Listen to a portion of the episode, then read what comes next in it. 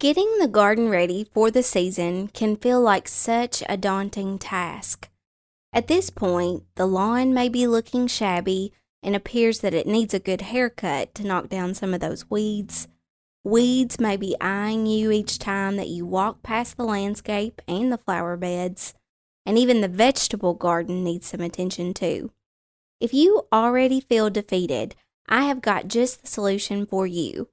In episode two of the Sunshine Gardening Podcast, I am sharing my top three spring gardening chores to help you finish strong for the month of March. Once you have completed these chores, I bet that the other task will seem less daunting to you.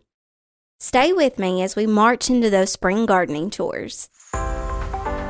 Welcome to the Sunshine Gardening Podcast. This gardening show will equip and inspire avid gardeners with weekly tips and tricks to help them navigate the gardening world. The show will also highlight specific growing requirements for several plants so the sun will shine brighter over their Kentucky garden. And now, here is that ray of sunshine garden enthusiast and horticulture extension agent Kristen Hildebrand with the University of Kentucky Cooperative Extension Service. The number one area to focus in first is your garden soil. Garden soil is the basic foundation block for all things gardening. All plants require essential nutrients to grow, and this process is done by supplying nutrients through the root system, which is then anchored into the soil. In Kentucky, soils are oftentimes less than ideal, with lots of ray, red clay content which makes it difficult for soil drainage and nutrients to reach the plant's root system. To help alleviate this issue, gardeners must first build good soil. The first step to obtaining good soil is through the use of a soil test. Soil testing is one of the best practices to perform annually for your garden because there is simply no guesswork involved. A standard soil test will determine the current fertility status of phosphorus, potassium, calcium, magnesium, what your soil pH is, and cation exchange capacity. Soil test recommendations will also reveal lime and fertilizer rates to apply, which makes it extremely cost effective for home gardeners and even commercial horticulture producers. Most vegetable gardens perform best under slightly acid conditions with a pH range of about 6.2 to 6.8. When taking a soil sample for a home vegetable garden plot, take soil samples about 6 to 8 inches deep. Next, collect about 12 to 15 core samples using either a soil probe, a spade, or trowel at the recommended depth.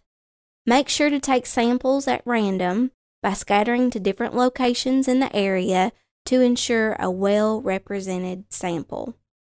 After you've collected all your samples, mix all the cores together in a clean bucket.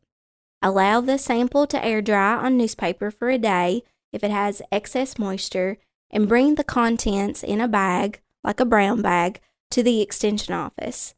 Soil test samples generally take at least a minimum of a week to two weeks maximum in order to get back. The extension agent will review the soil test results for you, highlight the recommendations, and then sign it before returning to the client in the mail. If you happen to be sampling other areas around your home, like the home lawn, landscape, fruit orchard, or even those flower beds, Contact the local extension office in your area. They will be happy to walk you through the proper steps in order to soil sample different horticultural crops. Now that we've covered the soil, let's move on into how to prepare the garden soil for planting. The spring season is the perfect time for breaking ground. Sometimes, though, the spring weather can be a wet one. Wait to work the ground until the soil has properly dried. Working the ground when wet hurts the overall soil structure by forming clods that are difficult to break apart. Some gardeners may want to consider planting their spring vegetable transplants in a raised bed garden since they generally warm up faster and dry out quicker in comparison to conventional garden plots. The best indicator in knowing when to break ground is when soil is moist and crumbles readily when formed into a ball. First, loosen the soil to about a depth of 10 to 12 inches with a spade or a rototiller. Pulverize any soil clods that may work their way to the top, since large dirt clods can cause poor seed germination. Spread out compost and then lightly work it into the soil. Another secret that I have for achieving good garden soil is by incorporating organic matter. Adding the right ingredients of organic matter will improve soil structure and take care of several issues. It helps to loosen and improve soil drainage of heavy clay soils and increases both the nutrient and moisture holding capacities.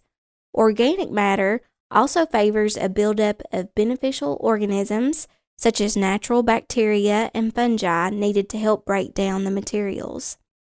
Types of organic matter include composted leaf mold, grass clippings, manure, newspaper, and pine bark humus. When using manure, avoid applying fresh manure in the spring, since the high nitrogen content can injure plant roots.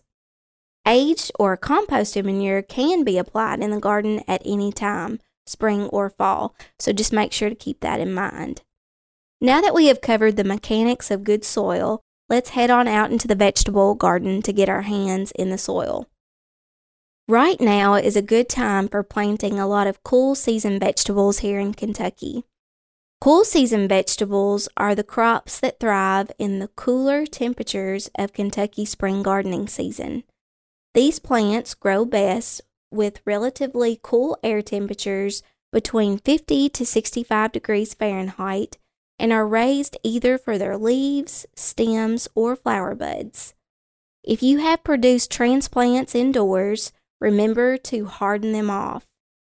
It's best to harden off vegetable transplants about two weeks before planting outdoors by gently exposing them to the outside temperatures.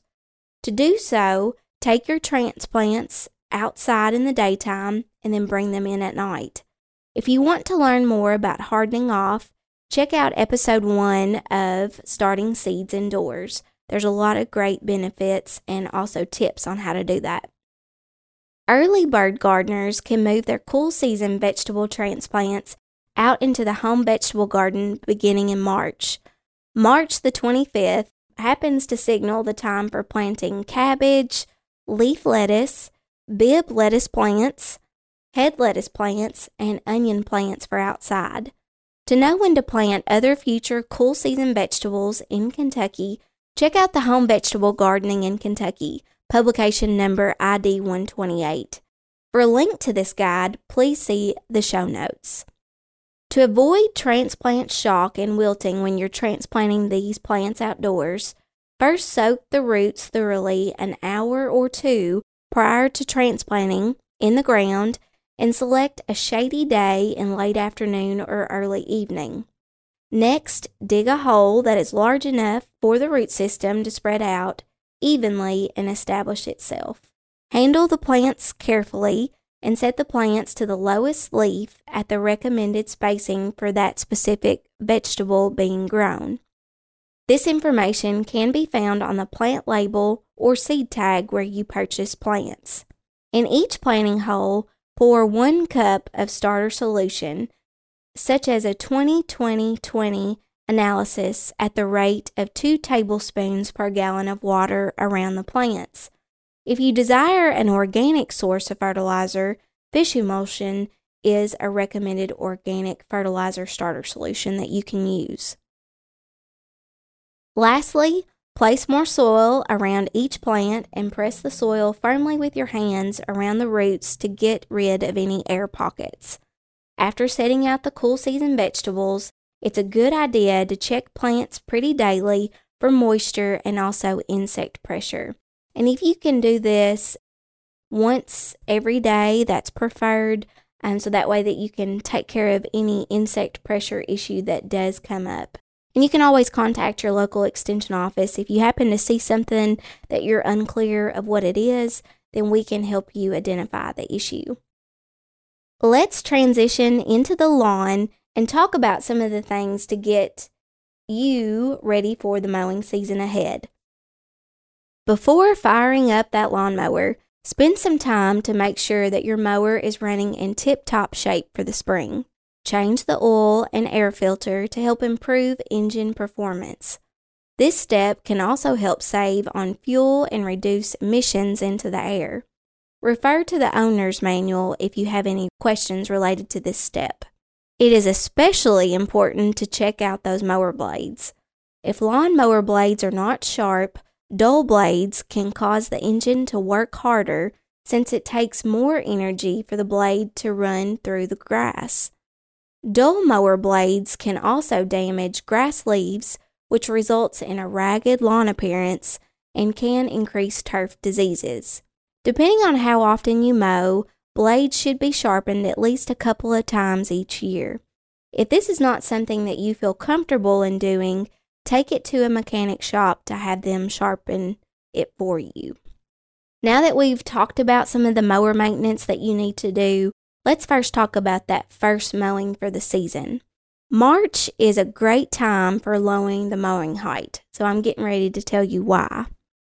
Grass starts to grow again in the spring when temperatures start to increase. There may be an accumulation of dead grass leaves throughout the lawn that will encourage the soil temperature to stay cool.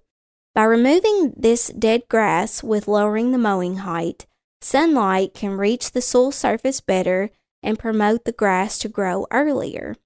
Shorter mowing heights in spring may also help improve the density of the grass, which helps it have a better defense system for fighting against annual grassy weeds like crabgrass and goosegrass. Remember to gradually lower the mowing height since a quick reduction in the turf canopy can cause an increase of crabgrass to germinate. March is also a good time to go ahead and think about applying a pre emergent herbicide to help control crabgrass and goosegrass in your lawn. Annual grassy weeds such as crabgrass and goosegrass begin to germinate in the spring. By applying a pre emergent herbicide prior to germination, weed numbers can be drastically reduced and your lawn can have the chance to flourish without fighting weeds for space, nutrients, light, and water. In western Kentucky, a pre emergent herbicide should be applied prior to around April the 7th. In central and eastern Kentucky, the spray before date is usually around April the 15th. A good indicator plant for knowing when to apply a pre emergent herbicide is Forsythia. Generally, a pre emergent application should be applied before you see the forsythia dropping its blooms. And the forsythia shrub is just the shrub that you see that has those bright, bright yellow blooms to it. Generally, it's one of the earliest blooming shrubs that we have here in Kentucky. So if you're ever in question about when to apply a pre-emergent herbicide, just look to see if you have any forsythia in bloom around you. I hope that you can focus on other gardening tasks better now that I've covered areas like the soil, how to prepare the soil for planting, what vegetable plants are best for planting now, how to get the mower ready for the season, and other chores needed to help the spring lawn. If you would like additional information on other tasks to perform for March, make sure to see the show notes. I have developed and compiled a checklist of garden activities to perform in and around the Kentucky garden for the month of March. Hopefully, this guide will help you see the different jobs that are needed to be done now and get you a step ahead for future gardening tasks. I hope that you enjoyed this episode of the Sunshine Gardening Podcast. To see the show notes for episode 2 and additional resources mentioned from today's show, please follow me on the blog at Warren County Agriculture. You can find us by going to www.warrencountyagriculture.com. Feel free to leave any questions that you might have or any additional comments on the blog or you can contact me directly via email at kristen.gooden at uky.edu. I would love it if you would leave me a review on iTunes so I can know what information to bring to you each week and how to improve the show. To help sweeten the deal, the first 10 subscribers to leave me a review on iTunes will earn a gardening prize. So make sure to tune in with me for more gardening information each week right here on the Sunshine Gardening Podcast. Each week, I plan to share seasonal gardening tips and tricks to help gardeners reach their gardening goals and to help the sun shine a little brighter over your Kentucky garden. To stay up to date on all the latest episodes, please hit the subscribe button wherever you get your podcast. And as always, keep on digging into gardening and remember to add a little bit of sunshine. Thanks for listening to the Sunshine Gardening Podcast with Kristen Hildebrand. If you enjoyed today's content, make sure to hit the subscribe button wherever you get your podcasts to catch future segments of the Sunshine Gardening Podcast. Gardeners, keep on digging and learning more about gardening so the sun shines brighter over your Kentucky garden. The Sunshine Gardening Podcasts with Kristen Hildebrand is a production of the University of Kentucky Cooperative Extension Service.